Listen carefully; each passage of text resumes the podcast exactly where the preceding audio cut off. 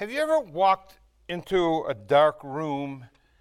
Uh, lights are, are all off, and it's nothing but quiet, and it's almost mysterious. And you walk up to the door. You don't know whether to try it or not, but you do because you're used to going in that room. And all of a sudden, you open the door, and lights come on, and people stand up, and they start popping up from everywhere screaming, Surprise! How many have ever had that happen or been part of something like that? No? How many of you ever heard that it does happen in the human experience? Okay. How many of you are not really here today, even though physically it looks like you are? Okay, good. Have you ever been a close personal conversation and, and, and, the one who's speaking leans in close to you and looks you right in the eye and says, Surprise! Surprise! And you're waiting. You want to know what's coming. Well, if you've ever experienced either of those or something similar to it, you have given me a title for this morning's message simply Surprise, Surprise. So let's get open to Luke chapter 12. Uh, if you want to bookmark, uh, start bookmarking at verse 13, and then we're going to move from there on uh, for several verses. But before we do, Let's just ask the Lord's guidance as we get into His Word. Let's pray together. Thank you, Heavenly Father, for the precious Word that you've given us. Thank you for uh, the, its preservation. Thank you that we have it today in a form that we can read and understand and apply to our own understanding, our own minds, our own situations, Lord. Thank you that every time we look at your Word, we find something that's new and refreshing and helpful. And today, Lord, we pray that will be, uh, that will be the case as well. So we pray for every every person here under the sound of the voice, and I pray, God, that there, there, will be a blessing to every heart and every need will be met. And we do pray for those that are serving outside of these walls and that are, that are in the. Uh, yeah, in, in the marathon uh, situation today, and that you will help them to really minister and to serve people. And uh, Lord, we don't do it for praise; we just do it that you might be lifted up, and that we might uh, that we that we might uh, give you glory. So have your way in our hearts today and bless your church today, for we pray in Jesus' name. Amen. Amen. There is a story that's told, and I think it's told more like for its humor than it is for its exact detail. It's a story about Noah Webster. And Noah Webster is the man who produced the dictionary that bears his name. Legend has it, or the story goes, that during a party, Noah was caught by none other than Mrs. Webster, now Mrs. Webster herself, he was caught kissing the maid in the kitchen pantry. When she opened the door and saw her husband in that compromising situation, Mrs. Webster said these words Why, Noah, I am surprised. Noah Webster, ever the stickler for correct word usage, said, No, my dear, you are amazed. I am surprised. Life is filled with surprises. Yes or no? Yes. Your life has been filled with surprises. Yes or no? Yeah. And if you said no, I'm going to prove you wrong, but I'm not going to make a big deal of it. We're just going to listen to what else the word's going to tell us here. I'm sure we've all noticed this about life. Even Forrest Gump noticed it when he said, that great philosopher, he said, quote, life is like a box of, you never know what you're going to get. Either we learn to incorporate the element of surprise into our life expectations, or we miss out on lots of good, sweet, wonderful things.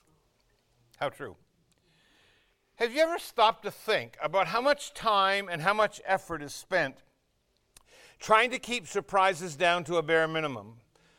For all of our good natured humor about surprises and for all of our ability to cope with surprise, most people really don't like surprises. We would much prefer predictability. Yeah? Yeah? Yeah. I have seen and participated in many surprise parties for people and there's always even sometimes it's just a uh, it's just a split second but there's always a flash of horror on the face of the honoree before they realize that they're actually surrounded by friends and that everything's going to be all right and they don't have to be scared. But they were so taken aback and so surprised that at first it was like, oh, shock and awe. We're not very comfortable in any situation in which we are not in control of what is happening to us. Uh, let me add a word here of instruction for everybody t- as to how to listen to my message this morning. This message is designed to, it's kind of what we call the shotgun uh, approach. We want a little bit of something for everybody, and it's sort of general in its scope. However, every single thing or everything, every point that is made, every pi- principle that is visited here has direct and personal application too. And I think a lot of us could handle some stuff that was going to be said this morning, even in the general sense, if we bring it down to our own lives. So let me repeat what I just said. We're not very comfortable in any situation in which we are not in control if, of what is happening to us. We do not generally like surprises. Would you agree? A few years ago, a very well known motel chain took advantage of the universal fear of surprise in a nationwide um, advertising campaign. That uh, motel chain characterized their motels as being a place of no surprises. Things would be exactly as you expected they should be when you arrived there. Anybody remember that ad campaign? Who was it? Nobody? Holiday Inn. When you are away from home, tired and preoccupied with business, surprises are not welcome. That was a really good ad because it struck at the root of a basic fear. Friends, in spite of all our efforts to arrange a predictable world, I don't know how old, I, I could point to people and say, I don't know how old you are, but I guarantee for all those years, you've been trying to arrange a predictable world. But in all, in spite of all of our efforts, there are so many unpredictable elements in life that very few things end up as we hoped, as we planned, or as we thought they would be. One of the greatest sources of stress and one of the greatest sources of anxiety is the necessity of adjusting to the unexpected. Even though we know much of life is going to come at us as unexpected and unpredictable, that isn't the big stress. The big stress is how do I cope with that? How do I deal with that on a daily basis? How do I live with that in the moment? Many people are unable to, su- to survive even the surprises of life, which often, ha- often happen to us while we're in the process of trying to make the world more predictable. Life is seldom what we plan. Life is seldom what we plan. Life is seldom what we plan. Life is seldom what we plan. Don't wait for it to come on the screen. It's not going to. I'm just going to say it over and over and over so it gets beat into our heads. Life is seldom what we plan. But what happens to us on the it's but what happens to us on the way to what we planned. That's what life is. Life is seldom what we plan but it's what happens to us on the way to what we planned. There's a legend about a man who wanted very much to know where the stock market would be in 30 days. This is a man that was living a number of years ago. If he's living today, it's almost predictable, but it's, uh, if you're in the market, boy, it's the time to be there. But wouldn't anybody who's in the market want to know, well, I wonder what it's going to be in 30 days' time?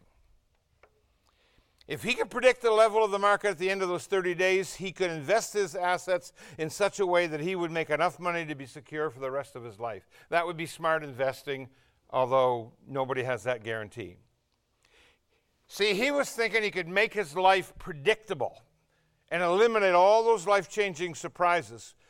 One morning, he got up and found on his doorstep uh, a copy of the New York Times dated 30 days in advance. And that was a miracle. And he grabbed it and ran to the kitchen table and spread it out, and he's looking, of course, for the financial section. It was the opportunity of a lifetime. How could this happen? If this is a dream, I hope I don't wake up. And as he searched, his eyes fell upon the obituary column, and he could not resist the impulse to look. And as he read, he froze as he saw his own name just 30 days away. Now, nothing else mattered. Surprise, surprise. And that story, be it true or otherwise, that story brings me to our gospel presentation today because Jesus was asked, first off, to become the arbitrator in a family dispute over the division of an inheritance, and I don't know if there's anything so ugly in all the world. And as he read, he, as, as uh, Uh, Jesus was asked to do this, he just absolutely refused. He didn't even have to think about it. He didn't have to take it under consideration. He, as he listened, he just refused. But he had a word of counsel, and sometimes the word of counsel is not caught, and we don't get what he's really saying, and that's what I want to deal with today.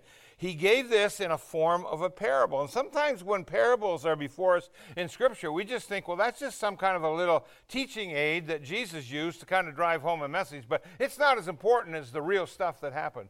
Well, yes, it is because most of his teaching is in parables. Most of his teaching is about ordinary, down to earth, bottom shelf kinds of stuff that we deal with every single day. So that's why we need to listen real carefully. There's nothing that can more readily twist life out of shape. Nothing that can poison our relationships, and nothing that can kill kindness and consideration and goodness than the unchecked quest for absolute control. Do I have your permission to say that again? Okay. There is nothing that can more readily twist life out of shape, poison our relationships, or kill kindness, consideration, and goodness than the unchecked quest for absolute control. At the bottom of greed, and our lack of concern and respect for others is the desire to gain complete control and have everything our way. And I know you've never met anybody like that, nor have I. And I know you don't have, the person next to you doesn't have someone sitting next to them that would be that way but the desire to dominate people and situations almost, and don't think right this second about anybody else. Keep the circle of chalk around yourself and yourself only, and I'll do the same. The desire to dominate people and situations almost always leads to a level of disrespect and pettiness that wounds everybody in sight. Nothing kills relationships and wounds people like pettiness. Everybody in sight gets hurt. It crushes the more gentle souls. It angers and disgusts everyone else. And n- n- everyone's a loser. It's a lose, lose, lose situation. The overbearing need to dominate essentially kills the spirit of any civil consideration one to the other. There are some who, in the absence of the power of power to dominate with a strong personality, and then they can't quite get there, they will try to dominate with their wealth and their prestige and their position and their possessions or what have you. Now, it is true in our kind of world, in our kind of society, that wealth is power. But would you make a note of this? Wealth is not all powerful. It gives a kind of control, it does. But it's not a total control or a complete control, and certainly it's not a permanent control. Right? And Jesus is going to is going to bring this up and prove all these points as we read. So we start to read in Luke 12, verses 13 and 14. Read along if you'd like, or follow along. I'm just going to read a couple verses here to get started. So someone in the crowd said to him, Teacher, Tell my brother to divide the inheritance with me. And Jesus replied, Man, who appointed me a judge or an arbiter between you? How come I'm the referee? Now, there tends to be an intoxicating illusion here in excessive wealth that numbs one's higher sensitivity and blinds people to reality. Someone is alleged to have asked Arne, uh, Andrew Carnegie. Is Carnegie, does that name ring a bell? Okay. Um, he was a man of immense wealth. I think that's putting it kind of mildly. And if you've ever visited the New York City or the Newport, Rhode Island area or any other place that he inhabited, uh, you can understand, start to understand the immensity of his wealth. Or even if you go into other places where, uh, uh, Pittsburgh, for instance, um, yeah, Carnegie, um, immense wealth.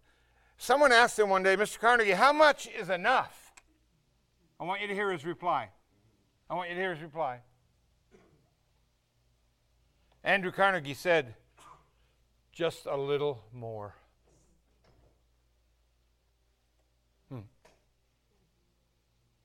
See, the person who tries to control the world with wealth is like the man who drinks alcohol until he feels good. So, what happens in that mind for that man? He reasons that if the amount he has imbibed makes him feel good, then twice as much will make him feel twice as good. So, we're all touched by the illusion, every one of us. How many of you really feel that if you could win the Publishers Clearinghouse sweepstakes, that it would smooth the wrinkles out of your blanket and get your life in manageable units that you would love and love and love and just inexplicable. I know many are going to sit there and say, Oh, not me, I wouldn't want that. Mm. mm. Right. I hope you win it because I'm just thinking of the tithe.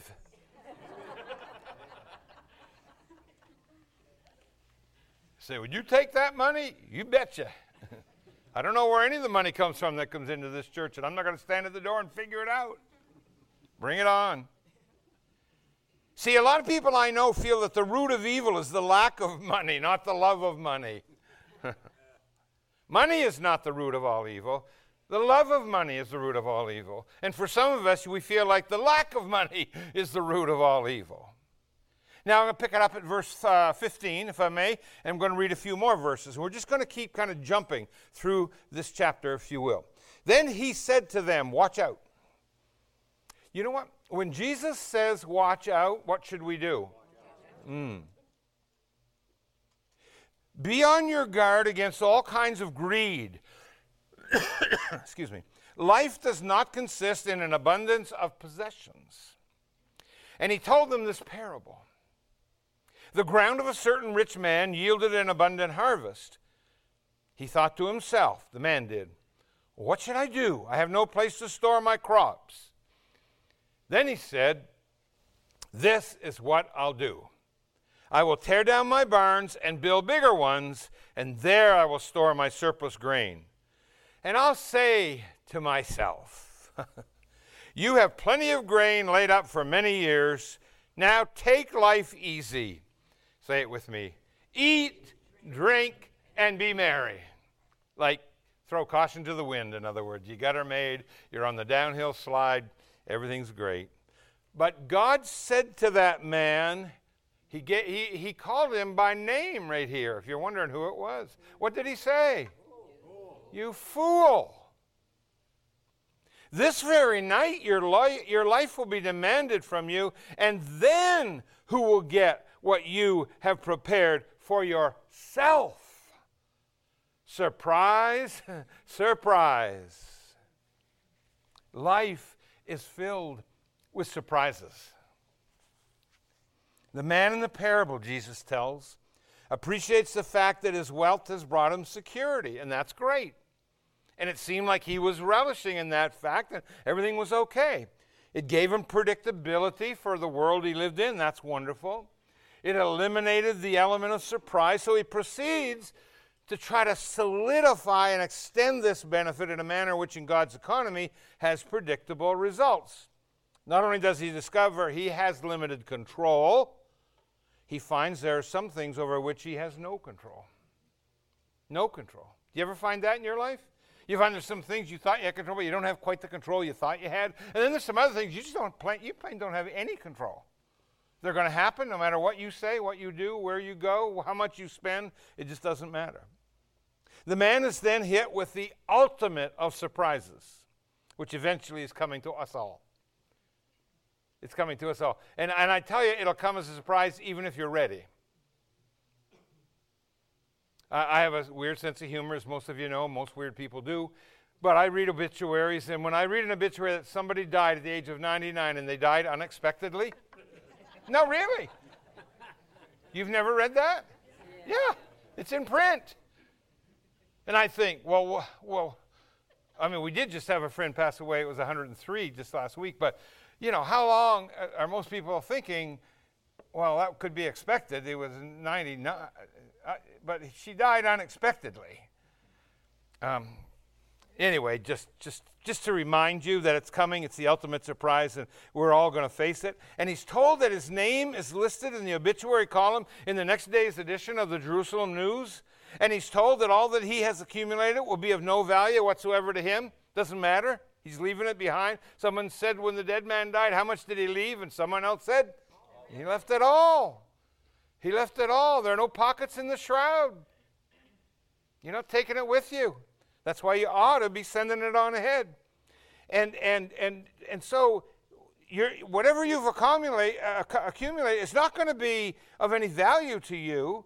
And he, he's, God's trying to get a message across to him, but it's a little late. And in fact, what you have accumulated, sir, is going to be passed into the hands of somebody else. And that doesn't sit too well with a lot of people. And what happens then is it's going to be argued over. And everybody involved here, and some who shouldn't even be involved, are going to want their piece of the action, right? And finally, it's going to be divided between the lawyers, the IRS, and a few of your kinfolk. So it is, said Jesus, with anyone who heaps up treasure for himself and is not rich towards God. I have spent not spent. I have invested more than 44 years as a minister of the gospel, trying to be faithful to the Word of God and to the call of my life. And I've been trying to teach people, and I haven't done much of a job of it, I will admit, but trying to teach people to be generous. Not because the church needs their resources in order to survive, not that at all, but because generosity will add an element of richness to life which is far more gratifying than money or possessions. Amen. Far more. And I could add money, possessions, position, or power. The truth is, we're all going to be generous someday. Huh? Because we're all going to be giving it away. All of it. Uh, most of us won't be around to enjoy the scene. You can kind of picture it maybe or uh, visualize it. But we will finally one day be giving it all away if there's anything to give away. Well, if you follow me, I'm down in verse 21 now, and I'd like to read a few more verses just to keep us tuned in to the parable. So here's what he says in verse 21 This is how it will be with whoever stores up things for themselves. That's so important, that little phrase, for themselves, but is not rich toward God. Just compare, just see the juxtaposition here. For themselves toward God. And then verse 22, Jesus said to his disciples, Therefore I tell you, do not worry about your life what you will eat, or about your body, what you will wear, for life is more than food, and the body more than clothes. Consider the ravens. They don't sow or reap, they have no storeroom or barn, yet God feeds them. And how much more valuable you are than the birds. Who of you, by worrying, can add a single hour to your life? I think, on the other hand, we take hours away. So I've lost a lot of hours. I don't know about you. Since you can't do this very little thing, why do you worry about the rest? That's a little verse that never kind of gets spoken to, but I want you to z- zero in on that verse. Since you can't do these little things, why are you worrying about all of these other things that you have absolutely no control, not even any business worrying about? If Jesus only used today's vernacular, he'd say, Hey, what's the deal? Get with the program.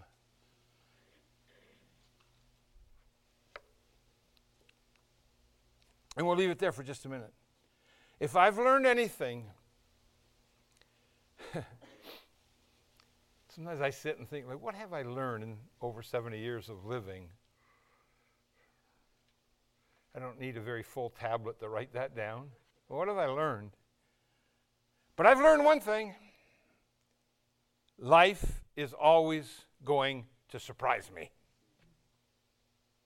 I don't care how ready I am for anything, I'm going to be surprised. Things didn't turn out the way I thought they might. I could keep you here for two hours telling you about my road, my road trip plan, how my life was going to go, where it was going to go, what was going to happen, so on. Look, we wouldn't get to the first mile marker. And it would be, oh, wait, I got to change that. No, that didn't happen. No, I didn't do that. Oh, I did that, but I. Now, I'm just, I'm just doing surgery on my own soul here this morning, and I hope maybe you'll open yours up a little bit. Maybe you can identify with me.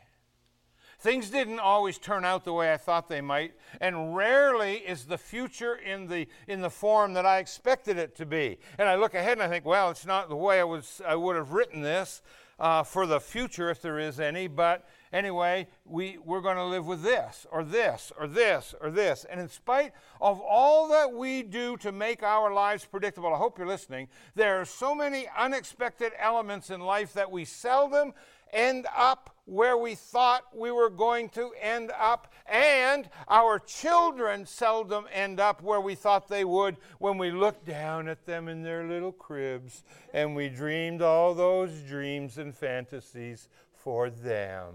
Brats. Come on. Come on. Yeah.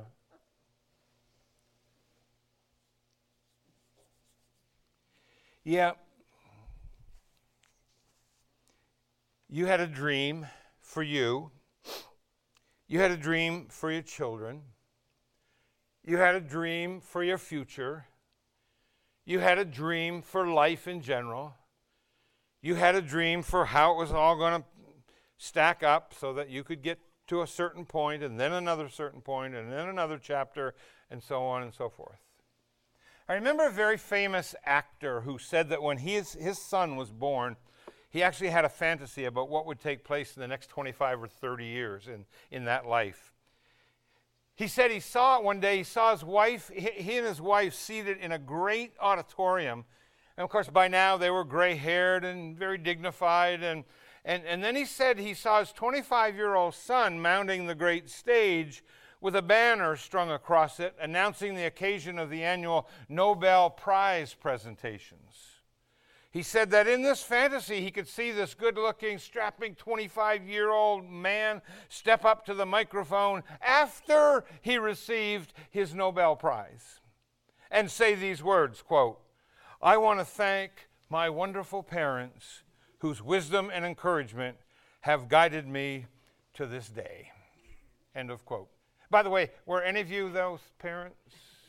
Is there any, are those parents here today? Are they down at MDI? Okay. Okay. Yeah. Surprise, surprise, surprise.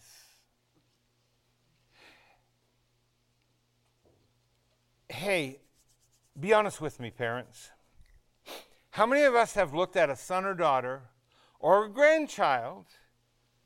and held in our hearts some fantasy or dream about what they would, not could, would accomplish. And most of us have already lived long enough to realize that no matter how wealthy, or how influential, or how smart we may be, no matter how hard we try to direct and, con- and uh, control those lives of the children or grandchildren, they seldom, if ever, end up where we thought they would or should. And so I read at verse 27 these words Consider how the wild flowers grow. They do not labor or spin. Yet I tell you, not even Solomon in all his splendor was dressed like one of these. And if you haven't seen the beauty around you here in our part of the country to, right now, in this season of the year, open your eyes. Take a look. I know a lot of you are putting pictures up and you're taking pictures and you're sending it. Wonderful. If that's how God, God says, Jesus says, if that's how God clothes the, the grass of the field, which is here today and tomorrow is thrown into the fire, how much more will He clothe you? And then He puts a little dig in. You of, you of, yeah. maybe we should be called Little Faith Community Fellowship.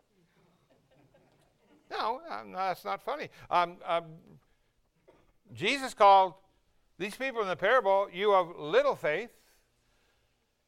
And I don't know that they worried any more than we worry today. I don't know if they're any more anxious and concerned about things we can't control than we are today. And maybe if he looked at us, he'd say, well, no, that church should be called Little Faith Community. I hope not. And do not set your heart on what you will eat or drink. Do not worry about it.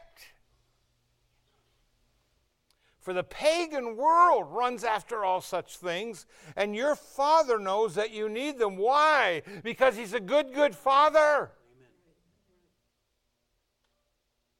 We sing this song in this church with gusto. I mean, we just feel it. And I watch people worship. Now I want to see people listen to the Word of God right here. He said, Do not worry, for the pagan world runs after all this stuff, but your Father knows what you need and when you need it. But seek His kingdom, and then these things will be given to you as well. And these things, I believe, are the things that He knows you need. Not want, but need. Need and greed are quite different. Oh. Permit me to ask you how many of us sitting in this room this morning thought, let's start with 10 years ago. I could go back further, but let's just, let's just work on 10 years, nice round number. How many of us thought 10 years ago that you would end up where you are today? And I don't mean what church you'd be in or any of that kind of thing, but just your life. See, life is, the changes in life are kaleidoscopic. In other words, if you ever worked a kaleidoscope, you, you, you know the beauty of it, but you can't fathom all those pieces, how they work together, can you, to, to bring that beauty and to bring that, that one picture. And those, those changes of life are such that we can't possibly predict what's going to happen. You say, Well, I'm going to do this and this and this and this. If I do, then I'm going on a straight line and I can predict what's going to happen. You can't predict how things are going to change. You can't predict how unpredictable things will become. You can't predict how your own life will be changed and how that will change the course of your plan. How our own life experiences are such, we should be able to see that there is a vast area of life over which we do not have, and perhaps we never can have, and more than likely we never will have any kind of meaningful control. It's for this reason Jesus taught us that we shouldn't seek control in this manner. We shouldn't be after control. Control shouldn't be a word that we care about. We should do what? He said Seek first the kingdom of God and do what is right. Well, that's a mouthful right there, isn't it? Wouldn't that be a motto for life? And we don't need a whole lot of other sayings and, and, and verses and plaques and mottos, huh? Just seek first the kingdom of God and do what is right. Wouldn't that stand you in good stead? Wouldn't that help you figure out what's going on and who's really in control? And the things we need for security in an uncertain and insecure world will be given to us in due time. You know, that bears repeating. Over and over and over, it bears repeating that we should seek first the kingdom of God and what is right and the things that we need for security in an uncertain and insecure world will be given to us in due time according to God's plan. That's as neat a package as I can put it in. But our quest for control is often seen in the specificity with which we ask God to do things for us. And I'm going to just stand here today and suggest that probably nobody in the room has ever heard a preacher preach on this. And I'm not going to go off on a tangent, but I want to mention about specificity in prayer or in asking God or telling God what the next plan is or what the next move is, and how dangerous that is. Sometimes this specificity borders on telling God not only what we need, but how to deliver it. How and when and through whom. Hello? Hello? If you haven't been there, you are a rare breed. Let me suggest that anytime our expectations get too specific, we are in danger of frustration and utter disappointment. You say, well, aren't we supposed to pray specifically? And aren't we supposed to tell God exactly? No, you don't have to tell God what you need. He knew that before you knew you had a need. You say, well, aren't we supposed to tell Him what we want? You can tell them what the desires of your heart are, but make sure they're in line with the will of God. Make sure they're in line with His Word. Make sure they're in line with His plan for you. I think it's easier to just seek first the kingdom of God and do right instead of trying to be God.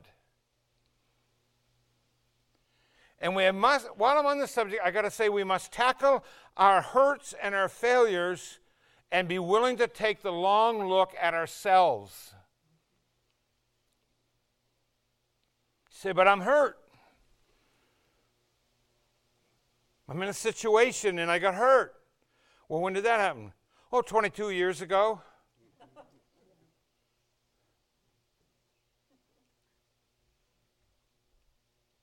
I don't even know when it happened. It, it, I just live with it all this time. Get, you got to you got to get this settled. Take a long look at yourself.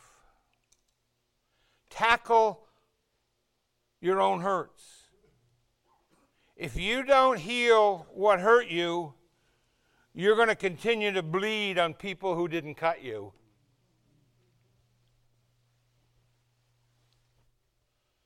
Yeah, yeah, he did this to me, and I, boy, it just tore my, my heart out, and it just ripped me up, and it just left me, yeah.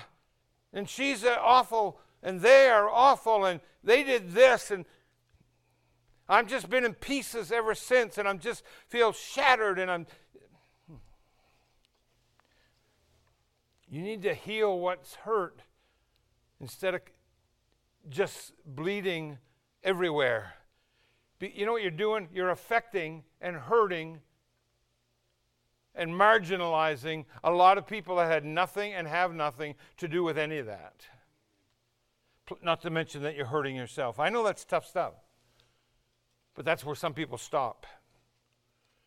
In his quote unquote confessions, St. Augustine pictures his mother, famous praying woman, her name was Monica, and she prayed all night in a seaside chapel that her son would not set sail for Italy because she didn't want him leaving her side and she didn't want him going that far afield. And she wanted Augustine to be a Christian, and he hadn't committed his life to the Lord at this time. And she couldn't bear losing him from her own influence. And she thought if, if so far she had not led him to Christ, how much further would he be from the Lord if he left for Italy and maybe didn't even come back? But even as she prayed, Augustine sailed for Italy.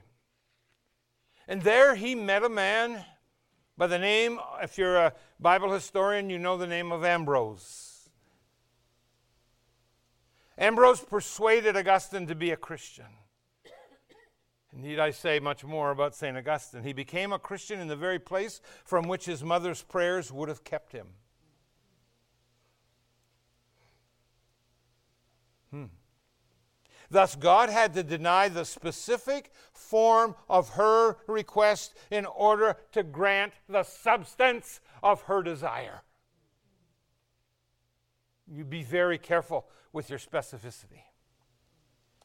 God works in mysterious ways in our lives. Say, well, explain it. Well, it wouldn't be mysterious if I could explain it. No, but that's how simple it is. God works in mysterious, if you know anything about geopolitical things, you know that God works in, in mysterious ways, even in the life of the world, the cosmos. What's going on now on the planet? Those of us in our generation, we think, oh, well, this is new, this is different, this has never happened. This, look, know a little bit about what has t- transpired for the last 6,000 years and understand that these kind of mysteries have been going on for a long, long time. And God works His will through strange people and even stranger circumstances at strange times. And He's not bound by, by our limited vision of possibility. Aren't you glad? Amen. How big is our God? What kind of little box have we got Him in? Therefore, we should let God be God.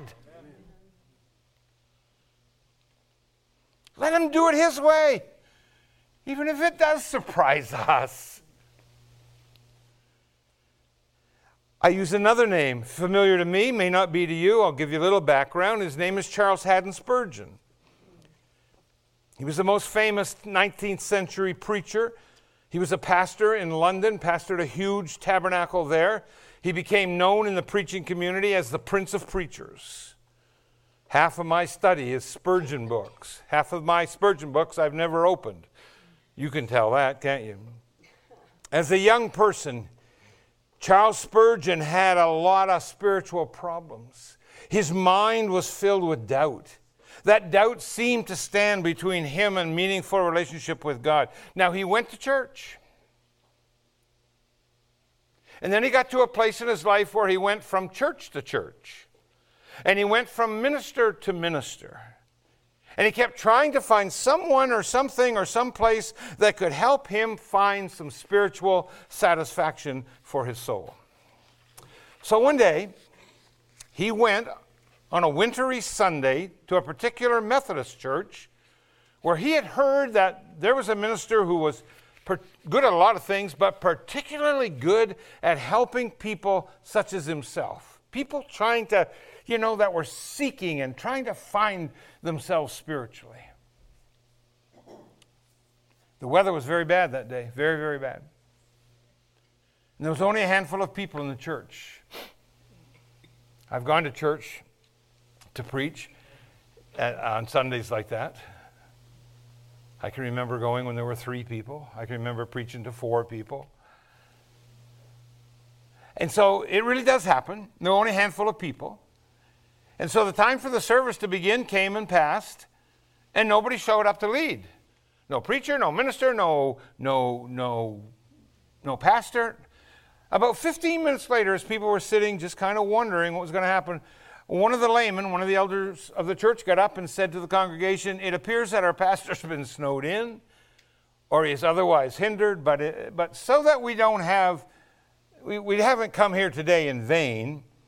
If you don't mind, I'll read some scripture and I'll offer a prayer. That's not what young Charles Spurgeon was expecting. And by his own admission, he said he was crushed with disappointment. He wanted to hear this specific preacher, and now he's being denied the privilege. So the old layman with a squeaky voice, no gift of oratory, stands up and reads from the prophecy of Isaiah. And among other things, he read these words Look unto me, ye ends of the earth. Look unto me and be saved. And when Spurgeon heard these words, it dawned on him that he was sitting there willing to do almost anything in life in order to generate a religious experience. And here he was being told all he had to do was open up himself and just open his heart to the mystery of God and that the experience that he had been trying so hard to contrive would come. Spurgeon had a very profound and a deep spiritual experience based on this insight on that cold, cold winter morning in London. In a more, in a more than half empty church where an inexperienced layman simply read some scripture and prayed. When you look back if you know this history, over the tremendous impact for God that Charles Haddon Spurgeon ended up having, you just have to say, wow, what a God moment! Surprise! Watch it, here it is. The Prince of Preachers, think of it, Charles Haddon Spurgeon. The experience for which he longed and which he received did not come the way he expected. But I can stand here today because I've been blessed and say, but thank God it came. It didn't come through the person, even through whom he had expected it would come. It came in a most surprising form. It has been suggested that God's other name might be surprise. Give God room. Don't shut him away in that small confine of your own imagination, just your little circle. You, you, you, you, you, you, you, you, you. You love that song so much, you can't sing any other song. Surely he's greater than that. Sure he is. Surprise, surprise, surprise. Here's the teachable moment. There's a sense in which our spiritual, spiritual maturity, and if you think you haven't matured much spiritually, or that you need to mature, or you need to mature more in the spiritual sense, hear me now. The sense in which our spiritual maturity can be measured in direct proportion to our capacity to live with unanswered questions and unsolved mysteries. Hear this. For all that we know, we really don't know very much. Hmm. For all that we know or even think we know, we don't know very much.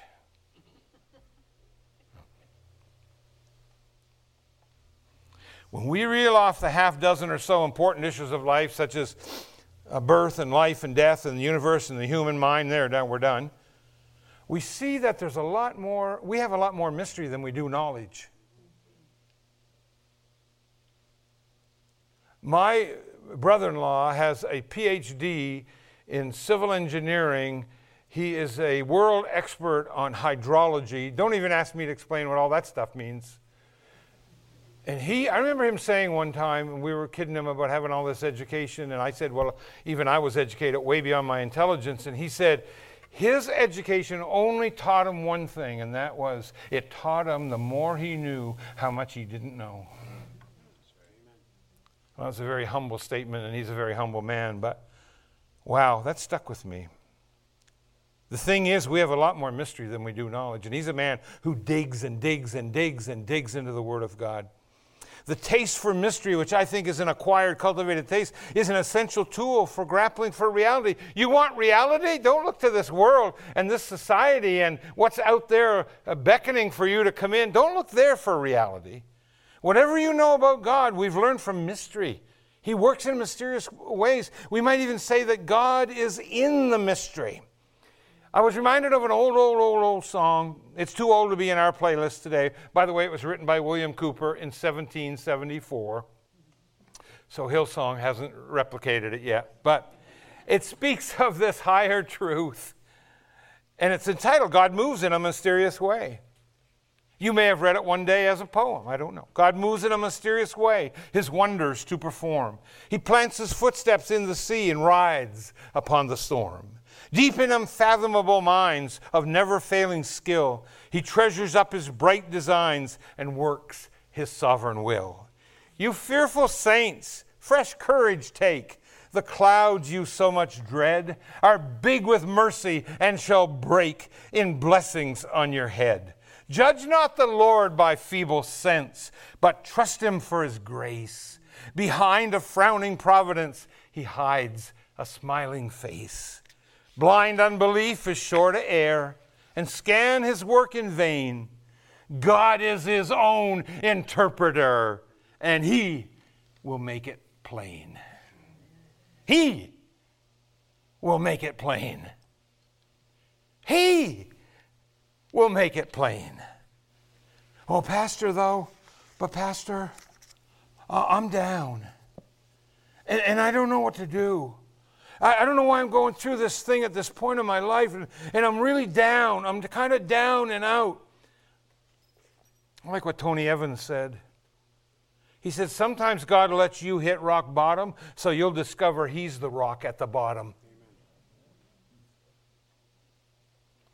Yeah, yeah, but Pastor, I think I'll just hold, I'm going to hang on. I ask people oftentimes, how you doing? I'm hanging on. I never want to ask them what they're hanging on to. That would scare me. I don't know what the answer might be. I'm hanging on. I'm going to hang tough. I'm, I'm hoping, for, I'll tell you what I'm hoping for, Pastor. I'm, I'm, I'm hoping things will change. Let me tell you something just as lovingly. Uh, I'm just going to muster up a lot of love here to say this.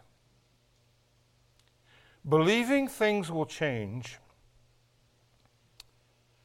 If I got all ears, without you changing makes as much sense as watering artificial plants.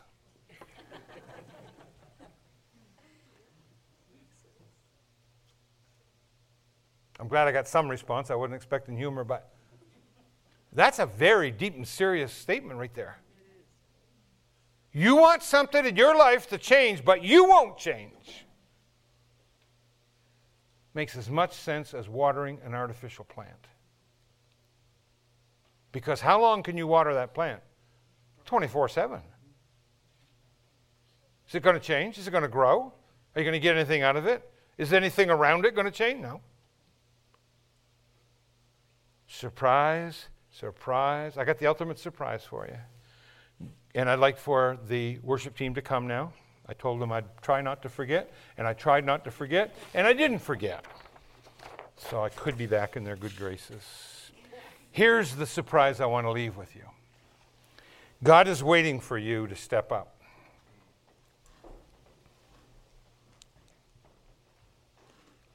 God wants you to take possession of His grace. There's nothing like and nothing compares to the grace of God. We're all about grace or we're not about anything. Listen, we're all about grace or it doesn't really matter. He wants you to apprehend His grace.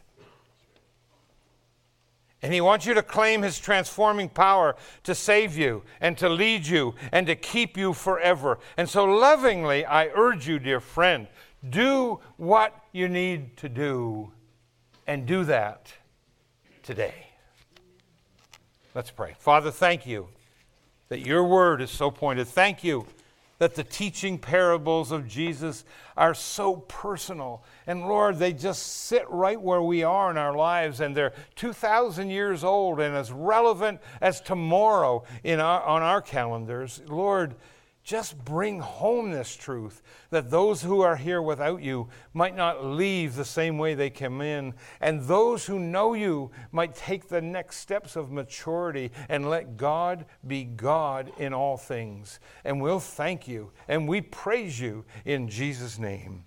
Amen.